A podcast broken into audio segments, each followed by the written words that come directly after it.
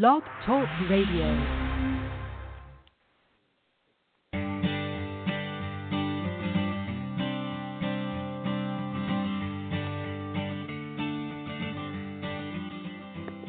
Hi and welcome to The Art of Film Funding. I'm your co-host Claire Papan, along with Carole Dean, author of the best-selling book, The Art of Film Funding. Carole is also the founder and president of From the Heart Productions and the host of this show.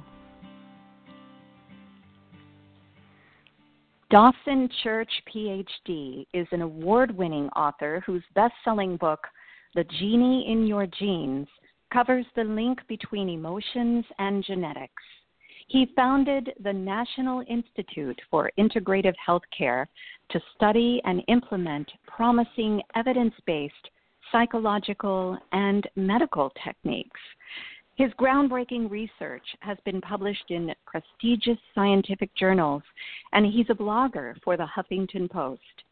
He shares how to apply the breakthroughs of energy psychology to health and athletic performance through EFT Universe, one of the largest alternative medicine sites on the web. His latest book, Mind to Matter, How Our Brain Shapes the World, is now available at hayhouse.com.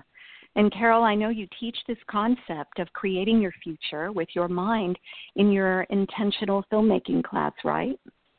Yes, Claire. Many of our filmmakers have set their intentions and achieved them by working on their vision and their concept of what they want and focusing on it. But I'm excited to hear, Dawson, what you have to say about why that works and how it works. So thank you for joining us. Oh, it's a great pleasure, and I love applying these concepts in Mind to Matter to new fields of endeavor, and I must say I've never applied it to the whole idea of bringing a film to life before, so I'm so happy to be here. Oh, you know, the key is, Dawson, it's an image. You see, they get a vision, they get a story, they meet a person, there's a life story there, and they start visualizing what their film would look like. So their job is to bring their vision into this reality, and it's exactly what you're talking about, what their mind sees, making it into a piece of film. Yeah, and that process of going from that mental construct, that mental image that you visualize or that you affirm into matter is an absolutely fascinating one. And I'd heard about that as a metaphysical idea for decades, that your thoughts create your reality. And the Buddha said that, the Psalms in the Old Testament say that, there are Taoist and Confucian sources that say that, so it's been taught by spirituality teachers for many, many centuries. But what I was amazed to find as I was researching the book Mind to Matter was that there is incredibly solid science behind every single step, every single link in that chain, from thought to thing. We can show every piece of the puzzle scientifically. So that's really the amazing breakthrough I think we're at now. We can explain how all this works in terms of research and solid conventional science. It's wonderful. This is a brilliant book, Dawson, Mind to Matter.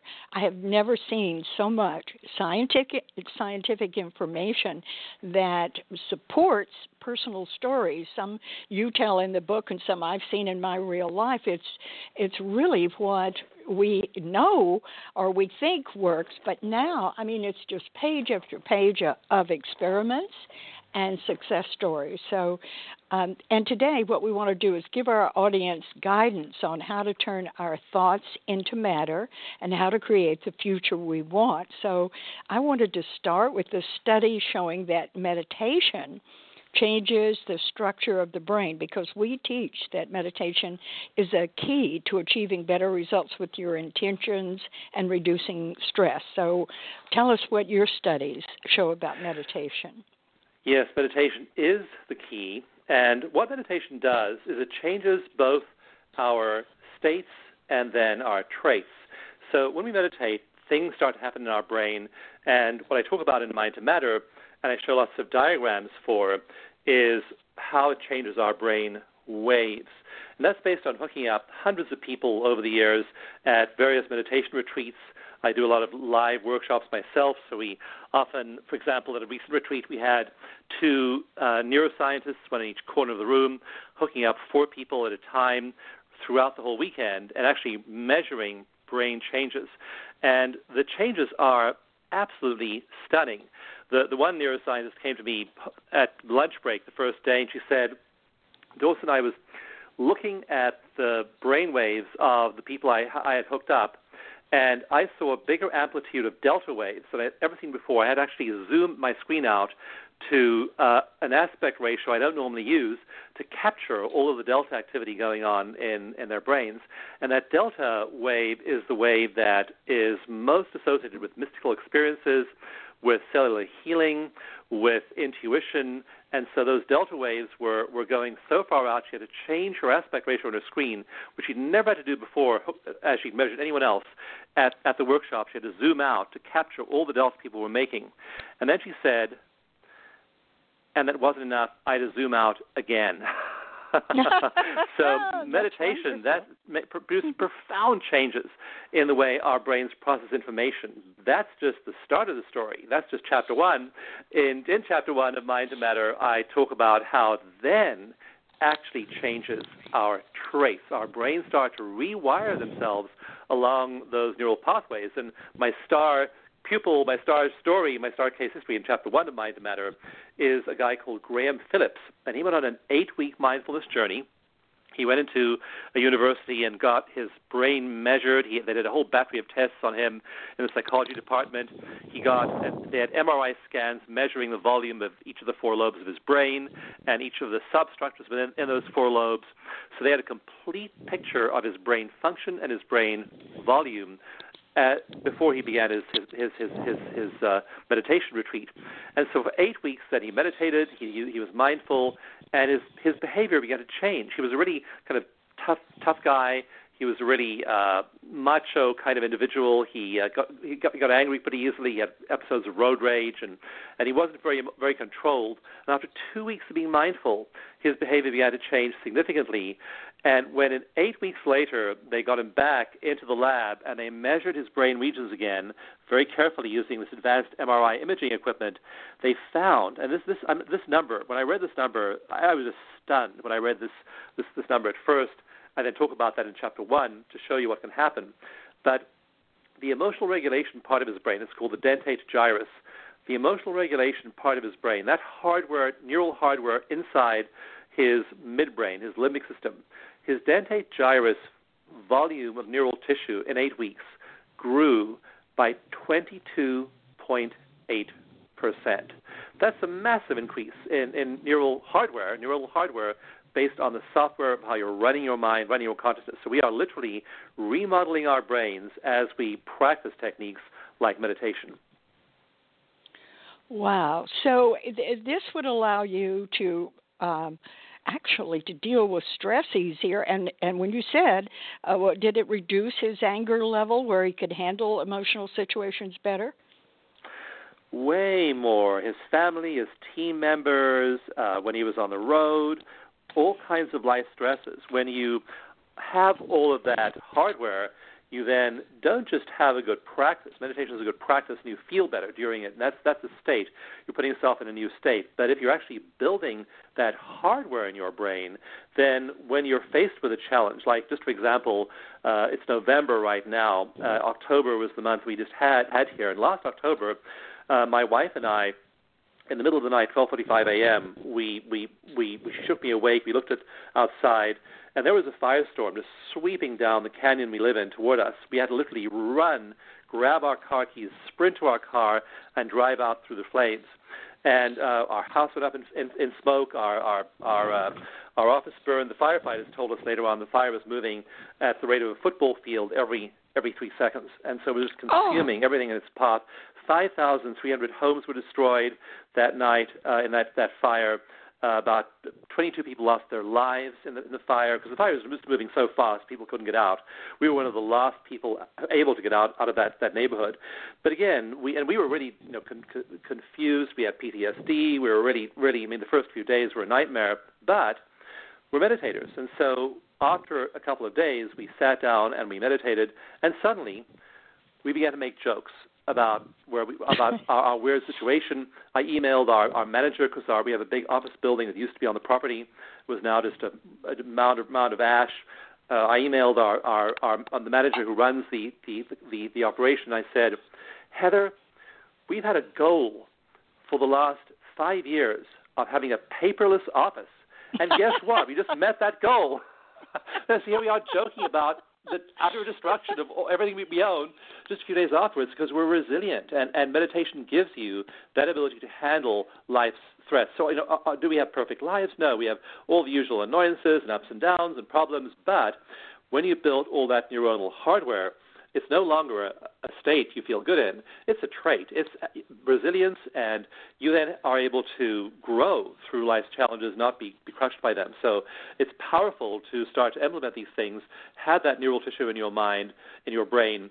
When you then have a challenge, like a fire, like a bankruptcy, like a divorce, like just the stuff that happens in everyday life, you are one of those resilient people who isn't crushed by the event, who actually uses the event for this wonderful phrase called post-traumatic growth.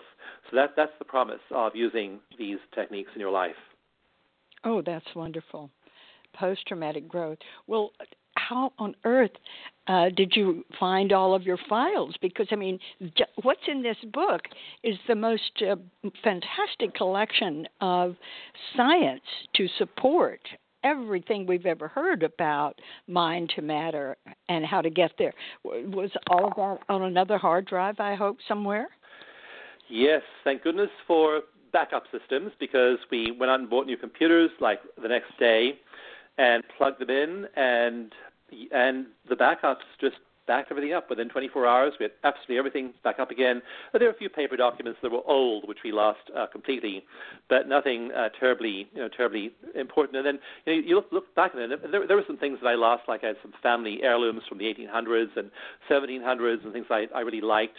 But, we're alive, we're full of love, we're full of laughter, we're happy, and we really used it as a chance to reimagine our lives and not go and create our old lives again. One of the weird things about insurance is we got this insurance payment for all of our old stuff, but the way insurance works is they pay you the full amount of it if you go and buy the same thing you had before. If you go out and buy the same Sears Kenmore refrigerator you had before, they'll pay you, the cost of buying a new fridge. But if you decide not to replace it, they don't pay you much. They just kind of give the garage sale price, whatever it is you lost. So the whole system is rigged to where you literally go out and buy the same brand of the same stuff you had before. And after a couple of months of this, my wife and I looked at each other one day and said, we don't want to recreate our old lives exactly the way they were. What a crazy idea. Let's create afresh. Let's just start with a fresh palette. So we've had a lot of fun just doing new things and making new decisions and choosing new objects around us in our home. And so, we've turned it into a wonderful chance to leap to a new level. That sounds great. Well, in the book, you talk about something that I really enjoyed hearing about, the marshmallow experiment and how this helped. I love that experiment. It's so funny and fun, and it's been repeated in various forums since the 1970s. And essentially, they put kids, usually around 5 years old, in a room, and they put a marshmallow in front of them, and the experimenter says, okay, I'm going to leave the room for a few minutes now. When I come back, if you don't eat the marshmallow till I come back, I'll give you another marshmallow. Then you'll have two marshmallows. And so one of the cool things about Mind to Matter is, it's a book. It's a hardback, and there's an audiobook edition and a Kindle edition, but I can't do video in the book. So what I have at the end of each chapter is the extended play section of the book. And so it's a link to a website where I then give you resources, I give you links, I give you videos, all kinds of things I can't do in a book. At the end of each chapter, practices to implement these in your life. And included in those is the marshmallow experiment video. So in the video, you see the 5-year-old sitting there.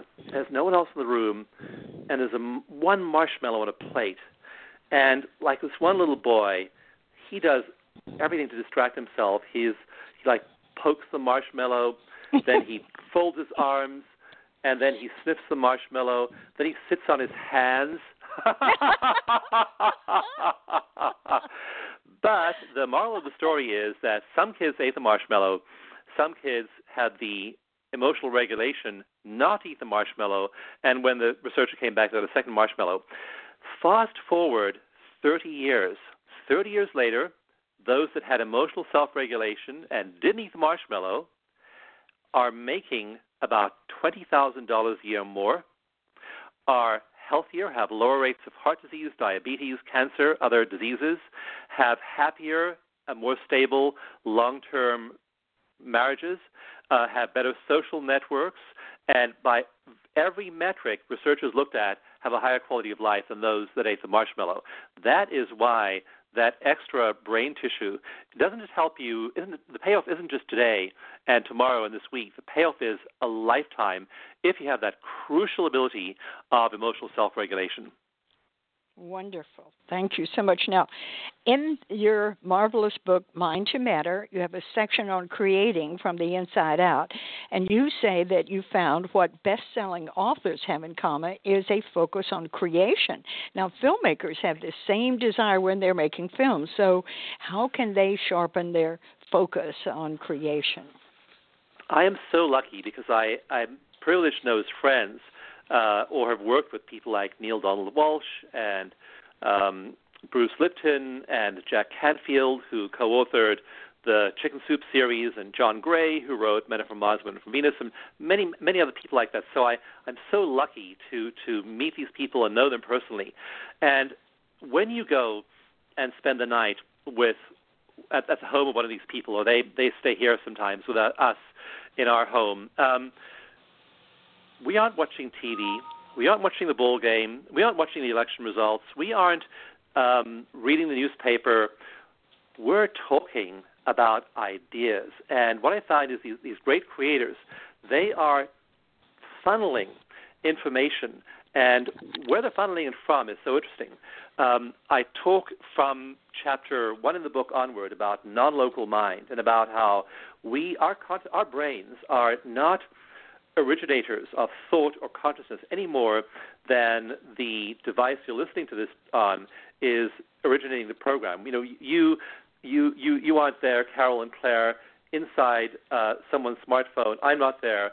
That smartphone, whatever they're listening on, that is just a device to capture the signal and then to manifest it locally for that person. Our brains, in the same way, are bringing in information from other realms and then translating it into a form in which it's manifest around us. And so this idea comes from the great author Napoleon Hill, who wrote Think and Grow Rich. And he said you can't solve problems by staying in the same state of consciousness in which the problems were created. You have to transcend that state and move into an advanced state of consciousness. And there you download these remarkable synthesis of ideas and these solutions. So that's what great creators do. That's what the Jack Canfields do, and the John Grays do, and the Lisa Rankins, and the Marcy Shymoffs, and the Joan Barasenkos. They are literally pulling in information from these other realms because we're friends, we're sparking each other with new ideas, and then all of these wonderful things are happening in the outside world around us. And what I really looked at in Mind to Matter, I was fascinated in Chapter 4, I talk about this. What is the difference between the people you know? So think about people in your world. And there are people who, if they plan to do something, if they have an intention, it's highly likely to manifest. And, again, I mentioned Jack Canfield earlier. If Jack has something on his vision board, if he has something on his affirmation cards, that thing is pretty likely to happen. But then we know people who say, well, I want to make a movie. I want to write a book.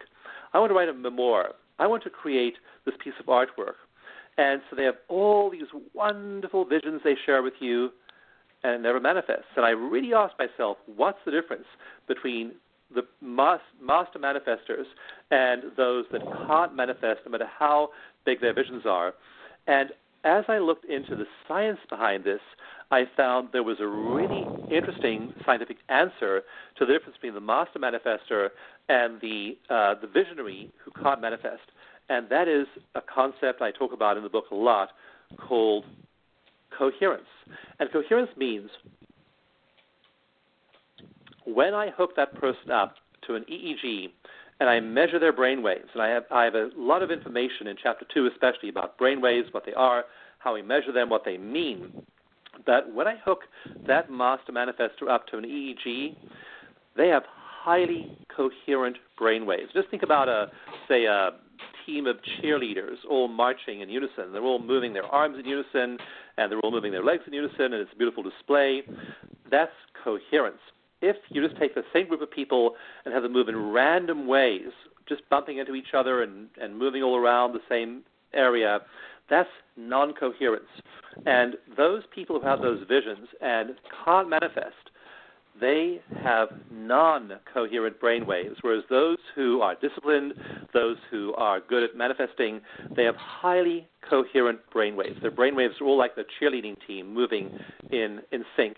And that is the key physiological difference between the master manifester who says, it's my intention to bring this forth. I have a story, an outrageous story there from my friend Raymond Aaron, who was the author of Chicken Soup for... one of the Chicken Soup for the Soul books, Chicken Soup for the Parent Soul, and he did a workshop on manifestation at one point, a live workshop, and he had people say what they wanted to have happen in their workshop, in the 7 days of the workshop. So day one is saying to people, what would you like to see happen in the workshop? And this one guy stands up and says, in the workshop, in the next 7 days, I want to manifest $1 million. And Raymond just groaned inside. He said, oh, what a ridiculous idea. How is this guy ever going to manifest $1 million in a week? And the guy had an unsuccessful company. He had a gene splicing company. He'd been trying to raise seed capital for it for a long time, pretty unsuccessfully, and has gone through his savings and blah, blah, blah. So Raymond was rolling his eyes mentally. And I tell this whole story in Mind to Matter. And then he sat down. And the next guy stands up, and he's now been infected by the guy next to him. He says, I want to manifest $1 million too. Now Raymond's thinking, I have two madmen in my workshop, two totally unrealistic fools over here who are going to surely be dreadfully disappointed in the course of the week. So the seventh day rolls by, and guy number one stands up and says, guess what? No. I have more than $1 million. And this guy next to me over here, his father is an investment banker. And on day two of the workshop, he put me in touch with his father. I showed his father our business plan for my gene splicing company. His father got wildly excited as a venture capitalist offered to back us and raise $100 million for my business. Okay? Wow. And then guy number two stands up and says, yes. And I get a 1% finder's fee. And so he gets his $1 million. Oh my gosh! He gets his $1 million. So the book is full of stories like that, and they're just remarkable stories of people who manifest health. One story, one about cancer.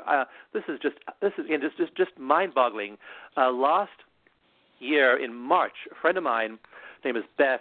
She's writing a story about a book about this. She got a diagnosis of metastasized breast cancer. She had a 2-inch solid tumor in her right breast, a big tumor, and thermography scan showed she had all the lymph nodes under her right armpit were all inflamed and swollen, full of cancer cells, and that there were 3 spots of infection on her right lung. So here the cancer is now traveling throughout the body, on her lymph nodes, through the lymph system, and this is a serious diagnosis.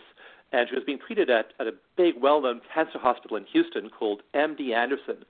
So there she is in the doctor's office. She gets this absolutely life crisis diagnosis of metastasized breast cancer. And the doctors said to her, Beth, normally I'd say make an appointment and let's get you into radiation for this tumor. But this is so serious. I don't want to make an appointment. I want you to walk from my office now straight to radiology for your first radiation treatment, because it's that big a deal. And Beth said, I need time. I need time to think about my treatment options. I need time to work on myself, so I'm going to delay treatment and look at my other options. So she did. And she began to do energy work. She began to do energy medicine sessions. She began to clear all the stress out of her life. She quit work. She cleaned up her diet. She did Qigong intensively. She phoned me and she said, she was in a panic. She said, Dawson, I've had this gene test, and the gene chip showed that I have 8 defective genes that predispose me for breast cancer. So she was all upset about her gene test. But again, we did energy work on her, energy treatments, and this is in March she gets the diagnosis. By May, her thermography scan showed that her lymph nodes under her right arm were completely clear of those cancerous cells, and the tumor had shrunk from 2 inches to about a half inch and was necrotic. In other words, it was dead tissue being removed by her body, which it was over the course of the next few weeks. And she then had blood tests, and not a trace of cancer in Beth's body based on the energy that she had brought to bear on her diagnosis. And so intention, consciousness, awareness is incredibly powerful at shifting our minds, our bodies, our worlds, our lives, our relationships, our money. Everything shifts when energy shifts. That is an incredible story. Everything shifts when our energy shifts. So it starts with meditation. That's one thing that you need to do. Now, you say in the book that the concept that mind creates matter is not a metaphysical proposition. It is a biological one, and you want to use your consciousness deliberately. And I love the story of Adeline. Now, can you share that? Adeline was also diagnosed, this time with cervical cancer, and she decided, this is in February of the year she was diagnosed, and she pretty much just declined to get regular treatment and just went home and said to herself, you know, I've got this terminal diagnosis, and I'm just going to focus on quality of life for the last few months. She was given just a few months to live. And so she began to take long walks in the redwoods where she lived. She began to take long baths in which she would lay in the bathtub. We now know that doing this, we didn't know that then, but scientifically we now know that taking those long baths is what's called grounding, where electrons flood up through your body, through the earth, and they neutralize free radicals in your body. So we know that now. We didn't know that then, but she was doing this many years ago, and so she was taking these long baths, and she was imagining that healing stars were just showering down through her body, and they were little 5-pointed stars like the ones on the U.S. flag, and her visualization was wherever one of those stars touched a cancer cell, it was like pricking a balloon with a needle. It just popped the cell. And so she did this visualization every day. She took long, long baths. Whenever the water got cold, she'd run some more hot water in the bathtub. And she did this. She really focused on her diet as well. And you find that people who tackle cancer in these alternative ways do all of these things to support their health. So she did all of this, and she then went back to the doctor a few months later, again, on a trace of cancer in her body. And so I'm not saying that's the right path for everybody. I have friends who've elected for radiation and chemotherapy, but what they then do is they visualize and they do energy medicine and they do energy healing around their chemotherapy agents. If you take those chemotherapy drugs and you hold them in your hand, if they're in pill form, and you visualize them as healing you. I had a friend who did that, and she had no side effects whatsoever from the chemotherapy or radiation. Her hair didn't fall out. She had no nausea, none of the above, but she did elect conventional therapy. So for some people, energy work is all they want or need. Others elect conventional therapy. It's not the therapy that's the crucial thing.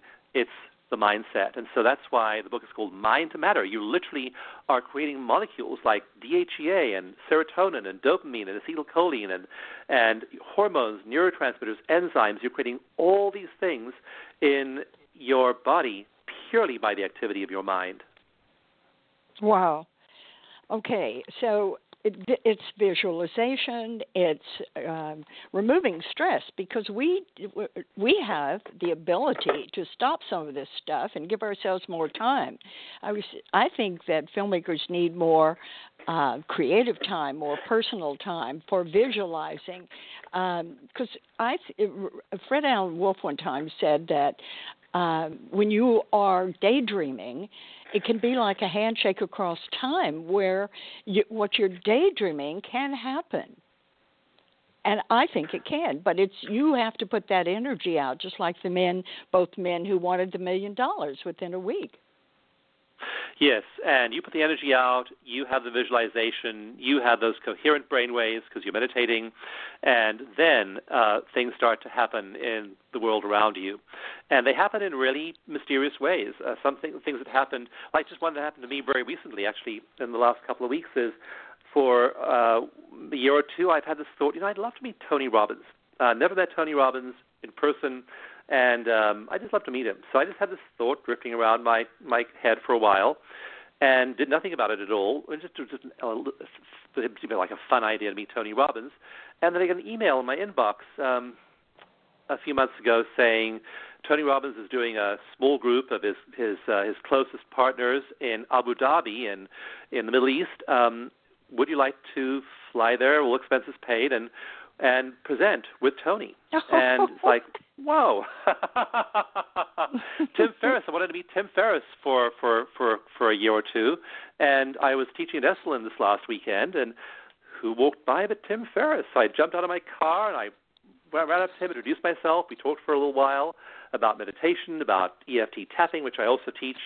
And, it's just absolutely amazing how life just starts to bring these people to you in these magical ways. But again, you have to have the intention, you have to be clear, and you need to have those synchronous brainwaves. You need to have those coherent brainwaves, that coherent brain function.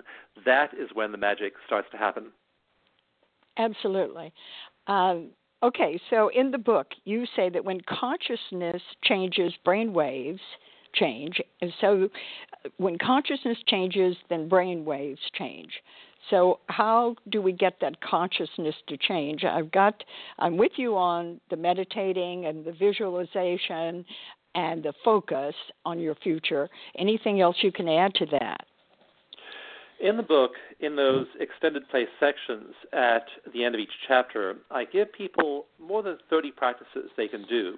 And so what I encourage them to do is to play around, experiment with them, and see which ones work for you. Because the one size doesn't fit all. Some people, for example, yoga is really calming, and there's new research showing yoga is effective for conditions like PTSD. But for other people, they may like much more active form of exercise, like running or hiking, walking in the woods. They may prefer Qigong or Tai Chi or martial arts. So there's no one-size-fits-all. It's experiment with things that shift your consciousness, reduce your stress, and then do them consistently. And be really, what's the word for it? I'm trying to think of a way to say this politely without sounding pejorative about stress, but I think I'll say it pejoratively. Be ruthless on your negative thinking. Don't allow yourself to have a negative thought. When I'm in my live workshops, I teach many live meditation and EFT tapping workshops every year. Esalen and Kripalu and New York Open Center and 1440 Multiversity, all these places I teach. And I often hook people up to either an EEG or a heart coherence monitor, where we monitor your level of heart coherence. So I'll have people sit in the chair, hook them up to the machine, measure their level of heart coherence, get them nice and relaxed, and then so on this dashboard on my laptop that everyone can see, all of these buttons are green, and their heart rate variability is low, their brains are in coherence, their cortisol is low, their stress hormones are down, their neurotransmitters are beautifully balanced. Then I say, now think a negative thought. And I'm going to tell you, one thought is all it takes to turn all the lights on the dashboard red. They just think about whatever's bothering them. My thing that will make my lights on my dashboard red, my email inbox. That'll do it for me. I'm just juggling a lot of balls usually. I have a nonprofit that treats veterans with PTSD. I have a business. I have a lot of stuff going on, and books and so on. And so there's just a busy life there. And so that'll make my dashboard turn red. But all of us have something. It could be your marriage, could be your money, could be your health, whatever it might be. And so one thought is going to do that, and you need to be ruthless about those thoughts. That thought is doing you no good. It's probably a useless thought. But I talk in the book in Chapter 2 and 3 especially, I show you how your brain evolved to be so focused on the bad stuff because that's just how the brain evolved. The brain evolved to notice even one tiny little bad thing in the environment because 100,000 years ago, 500,000 years ago, if your ancestor was walking through the jungle and they missed that hungry tiger in the grass, they were dead. So the penalty for failing to spot the bad stuff in our whole evolutionary history has been that your genes get weeded out of the gene pool. Only those people with really active genes that make them pay attention to what's wrong around them, those people survive. And here we are, modern human beings, no tigers in the grass, no survival needs like of that order. And so we walk around finding fault with our bodies. My daughter is over 6 feet tall. She's like me. She is so accomplished and so beautiful. And yet I was with her a few weeks back, and she was worried about a pimple. Now, on her face somewhere, I couldn't even see the pimple. But when she looks in the mirror, all she can see is the pimple.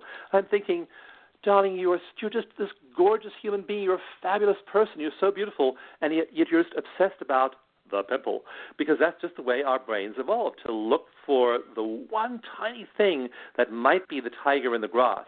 And that's what kept us alive in the past, and it's what keeps us miserable today. So you've absolutely got to notice those thoughts, and you've got to use EFT tapping, use meditation.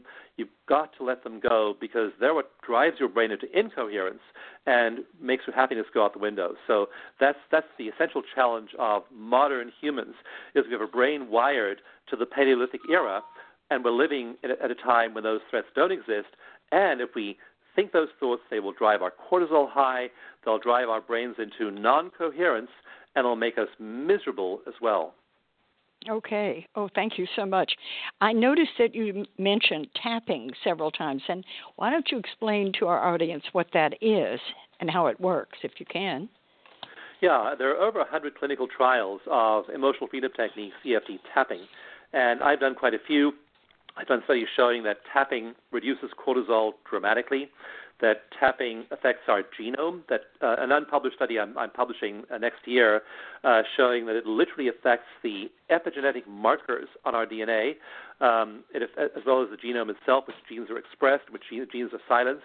And tapping is just tapping lightly with your fingertips on certain acupuncture points. And there are 14 meridians through which energy flows in the body, which can be easily measured with various instrumentation. And what EFT has you do is it has you think of the bad stuff.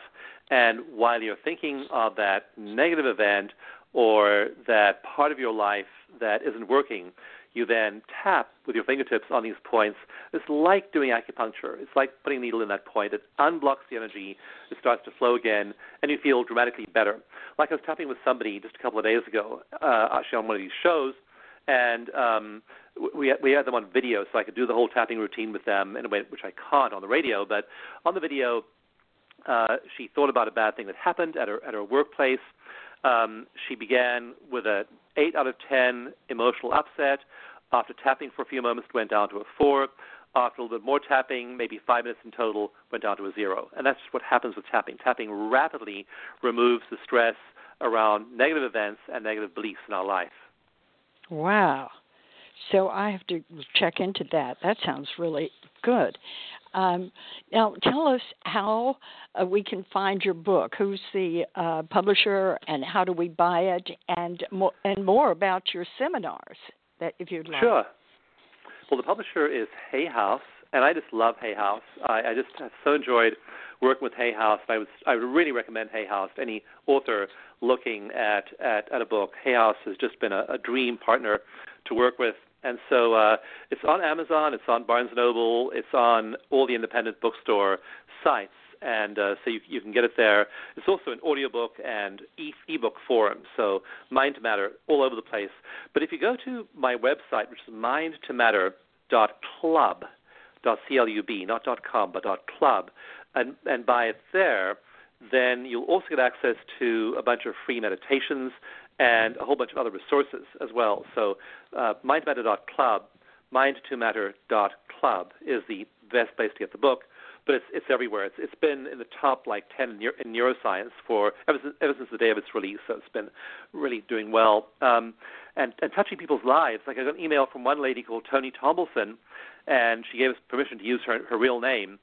And she said that she's a single mom, she's overwhelmed, and she has tried to meditate many times in the past, has always failed. And when she sat down to meditate with the instructions from Mind to Matter, she said, Tony, you'll never do this. You'll fail as badly as you failed before as you try and meditate. This won't work. And she said, as I just follow the 7 simple steps you have in the book, suddenly my heart cracked open, my eyes filled with tears, my body relaxed, and I was in that state I've so wanted to be in. I will now meditate every day. And so literally thousands of people are now making that commitment to use these 7 simple steps for meditation that I present in the book, and they're doing it every day because it feels so good and it's so easy. So that's where you get the book. As far as workshops go, also on mindtomatter.club, you'll find a link saying live events. I'm doing live events in Paris, France, in Germany, in Denmark, in Portugal, on the east and west coasts of the U.S., all over the place, all the big teaching institutions. Also, we have hundreds of certified practitioners, many of whom train as well. And so we have a lot of help for people who need help. And finally, we have a special project for veterans called the Veteran Stress Project. And for many, many years, EFT was not accepted or approved by the Veterans Administration. So we had to get this help to veterans independent of the VA. And so through the Veteran Stress Project, that link is also there at mindmatter.club. You can refer veterans there. If you are a veteran, you can go there and get free sessions. It's a wonderful, wonderful resource. We've now treated over 20,000 veterans in the last decade. And we worked with the VA, and last July, EFT was approved by the VA, so you can go into a VA hospital or VA center and get EFT as well. So for a workshop, just go to mindmatter.club, click on live events, and you'll see where I am next, where our other trainers are. And really the treat is just to go there and sit in the audience for a few days, learn these techniques. You'll literally feel yourself shift from the first morning, from the first time you tap. You will literally feel those stress hormones as they just drain out of your body, and all the pleasure hormones start to pop instead. Oh, my gosh, it just sounds wonderful. Thank you so much. Your book is a great document. It's just full of information. I think that you have to look at this like a compendium. It has everything in it, and you're going to use it as a reference book for the rest of your life, as far as I'm concerned. It is wonderful, and I really thank you for putting so much energy in the book. How on earth did you do all this research and write the book? Must have taken years. You know, it was written in just a few short weeks. Even though it's so full of research, I was just guided. It was synchronicity. Like just one little example. Near the end of the book, chapter 6, I'm talking about synchronicity and about these huge geological events that happen in the Earth. So the Earth, our planet itself, is a big magnet. You use a compass to find the North Pole, the South Pole, and the Earth has a big magnetic field, and that magnetic field is affected by the solar wind. So these particles stream from the sun at about 2 million miles an hour. They interact with the Earth's field, and there's this really interesting set of waves that geologists study. And so I wanted to know more about this. And these are called the field line resonances, and it's a very rarefied field, part of science, the field line resonances. So I was due to speak at a conference, and I went to the conference, and I was on a science panel, and I discovered I was seated next to the world's foremost expert on field line resonances the week I was working on that chapter. And the whole book unfolded synchronicity like that. I just met the people I was meant to meet. Colleagues emailed me the scientific articles that filled in the blanks. I was staying with a friend who's the head of a foundation. He happened to have two keynote presentations he was making that became the basis of two of the chapters in the book, and he gave me all the references, all the artwork, all the structure. It was just absolutely astonishing how the book just came together in a magical way like that. So, your movie can do the same thing. Your life can do the same thing. Your relationship life, money, all of these things, it's possible for this to happen, but you have to be in that coherent state, and then you would just attract magic to you. In the coherent state. Thank you so much, Mr.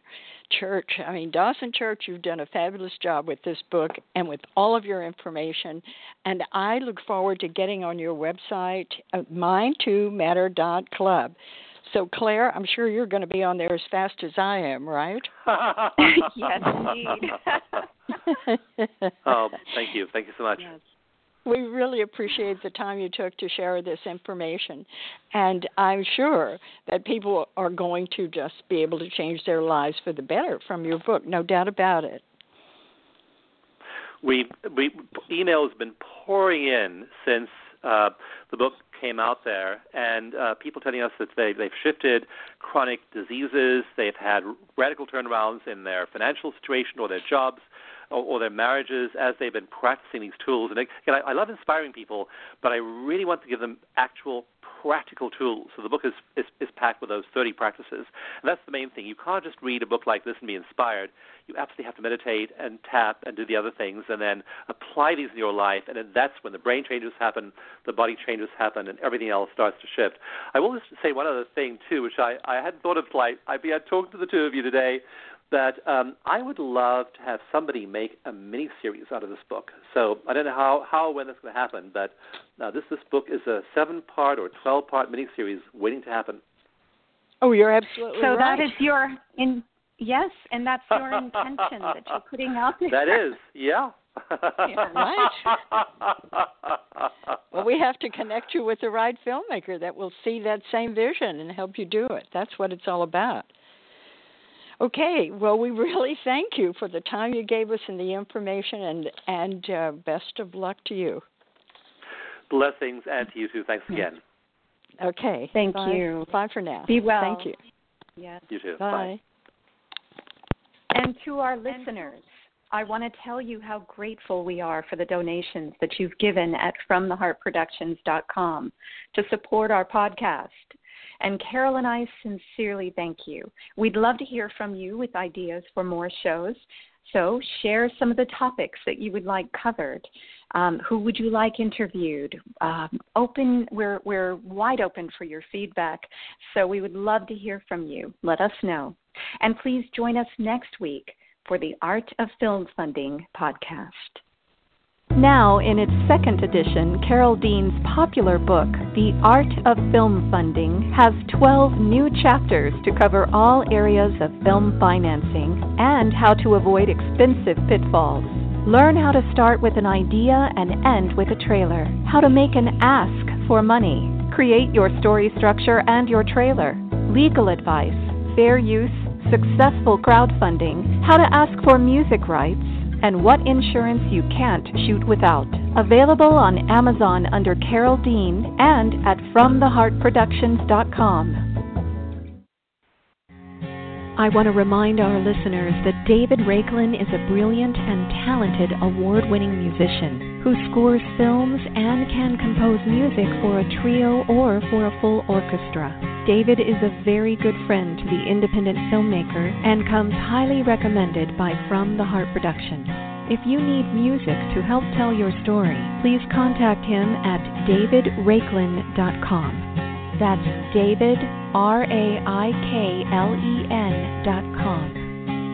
And Carole and I want to thank you for tuning in to The Art of Film Funding. Please visit our website at FromTheHeartProductions.com. You can also find us on Facebook and Twitter. Good luck with your films, everyone.